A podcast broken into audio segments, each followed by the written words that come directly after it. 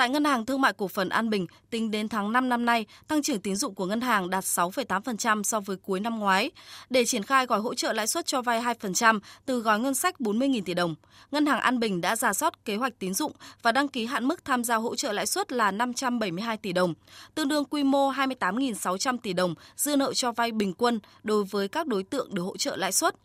Muốn vậy, ngân hàng cần thêm room tín dụng trong thời gian tới. Còn tại ngân hàng Eximbank được cấp hạn mức cho vay 10%. Đến nay, ngân hàng đã sử dụng hết 7%. Với hạn mức còn lại, Eximbank phải tính toán rất kỹ mới dám cho vay.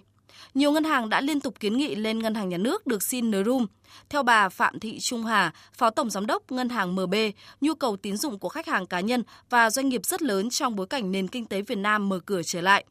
Ngân hàng MB kiến nghị Ngân hàng Nhà nước nới thêm room tín dụng để có thể giảm lãi suất 2% cho khách hàng. Nhu cầu tín dụng của các cái khách hàng trong nền kinh tế, kể cả doanh nghiệp cá nhân hiện nay cũng đang rất tăng cao để phục vụ cho cái sự phát triển ờ, của kinh tế. Do vậy chúng tôi cũng kiến nghị là trên các cái nguyên tắc, các tiêu chí của ngân hàng nhà nước cũng có thể xem xét là để cho các tổ chức tín dụng được mở rộng cái room tín dụng này ra để có điều kiện để phát triển thêm ờ, cho nền kinh tế để thực hiện tốt cái chương trình ờ, của hỗ trợ lãi suất lần này.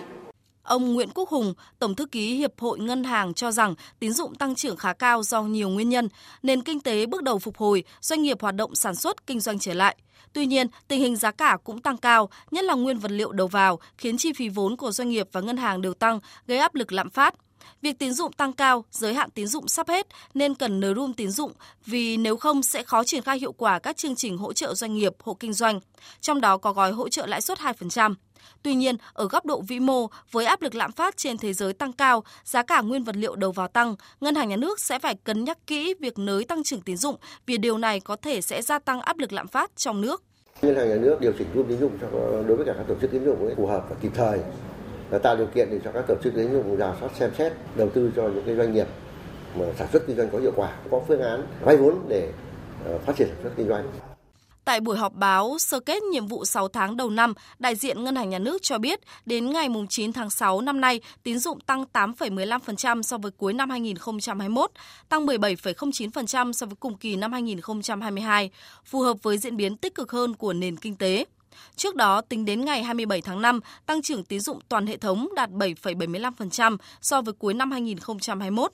Với việc tốc độ tăng trưởng tín dụng chậm lại, đã có ý kiến cho rằng nguyên nhân chủ yếu đến từ việc các ngân hàng đã dùng hết hạn mức tín dụng mà ngân hàng nhà nước cho phép. Thực tế, nhiều doanh nghiệp phản ánh nhu cầu vay vốn rất lớn và đã được chấp thuận cho vay nhưng lại không được giải ngân vì lý do ngân hàng hết hạn mức tín dụng.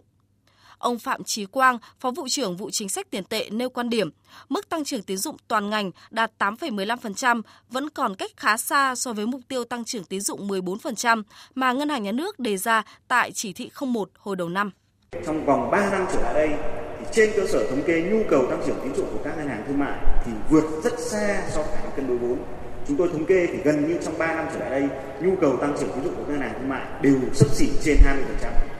với cái tốc độ tăng trưởng tín dụng lớn như thế thì áp lực đối với lạm phát là rất lớn và khả năng các tổ chức tín dụng quay ra để cân đối nguồn vốn tăng lãi suất huy động để mà tìm nguồn vốn cho cái đáp ứng nhu cầu tăng trưởng tín dụng là rất cao và từ đấy nó dẫn đến cái vòng xoáy lãi suất huy động tăng dẫn đến lãi suất cho vay tăng nợ xấu sẽ gia tăng với việc gói hỗ trợ lãi suất được triển khai, doanh nghiệp sẽ có thêm cơ hội tiếp cận được dòng vốn rẻ, qua đó đẩy mạnh sản xuất và nâng cao năng lực cạnh tranh. Tuy nhiên, lãnh đạo một số doanh nghiệp cũng lo lắng về điều kiện để được hưởng cấp bù lãi suất, gói hỗ trợ 2%. Hiện nhiều doanh nghiệp bị ảnh hưởng bởi dịch đang vướng nợ xấu, nếu không được hạ chuẩn tín dụng thì những doanh nghiệp khó khăn do dịch sẽ khó có cơ hội tiếp cận. Đại diện nhiều ngân hàng cũng cho hay bản thân ngân hàng luôn xác định đồng hành cùng doanh nghiệp, nhưng nếu chính sách không rõ ràng thì ngân hàng sẽ không dám cho vay bởi vì sợ trách nhiệm sau này. Theo các chuyên gia, mục tiêu của chương trình cấp bù lãi suất là làm giảm chi phí tài chính cho những doanh nghiệp gặp khó khăn vì dịch, giúp phục hồi hoạt động kinh doanh, cho nên điều quan trọng nhất là phải đúng đối tượng. Ông Nguyễn Thanh Tùng, Phó Tổng Giám đốc Ngân hàng Thương mại Cổ phần Ngoại thương Việt Nam Vietcombank khẳng định tín dụng được cấp mới sẽ dành để hỗ trợ sản xuất, kinh doanh, phục hồi kinh tế. Toàn bộ những cái room tín dụng mà được ờ, Ngân hàng Nhà nước cho phép tăng thêm, Vietcombank sẽ dành cấp tín dụng cho những cái lĩnh vực thiết yếu của nền kinh tế, phục vụ cho sản xuất kinh doanh cũng như đời sống của người dân. Theo Phó Thống đốc Ngân hàng Nhà nước Đào Minh Tú, mục tiêu tăng trưởng 14% mang tính chất định hướng và Ngân hàng Nhà nước sẽ có điều chỉnh phù hợp với tình hình kinh tế. Room tín dụng là công cụ điều hành hữu hiệu của Ngân hàng Nhà nước. Khi chưa áp dụng cơ chế này, tăng trưởng tín dụng của các ngân hàng thường rất cao, dẫn đến hiện tượng mất khả năng thanh toán. Với bài học kinh nghiệm như thế, ngân hàng nhà nước phải đi song song vừa quản trị các ngân hàng thương mại theo chuẩn mực quốc tế, vừa kiểm soát tăng trưởng tín dụng, giám sát từ sớm để đảm bảo hoạt động của ngân hàng thương mại nằm trong tầm kiểm soát.